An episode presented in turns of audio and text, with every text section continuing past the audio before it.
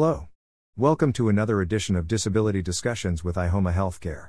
Let's get into the discussion. It's long been known that people with disabilities are underrepresented on television, but now a prominent industry service is looking to measure the trend in hopes of prompting more inclusion.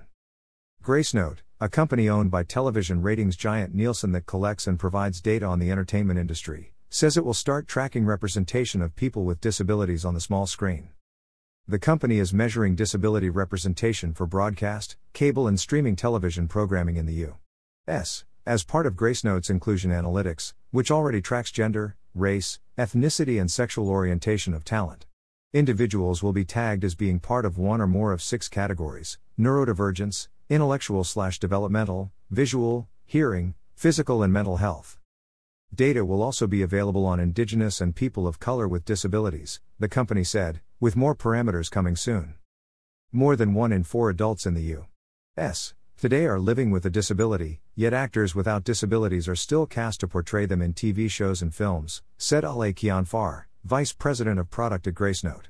Initiating positive change starts with measuring the diversity of talent featured across a range of identity groups and intersectionalities, and we're proud that Gracenote Inclusion Analytics serves this critical purpose. Gracenote said it worked with the disability nonprofit Respectability to develop the new tracking. Being able to measure the gap in representation of disability is a powerful capability that equips the media industry to act and invest in representative content and disabled talent, said Lauren Appelbaum, Senior Vice President of Communications and Entertainment and News Media at Respect, Ability. We hope tracking representation will lead to an increase over time.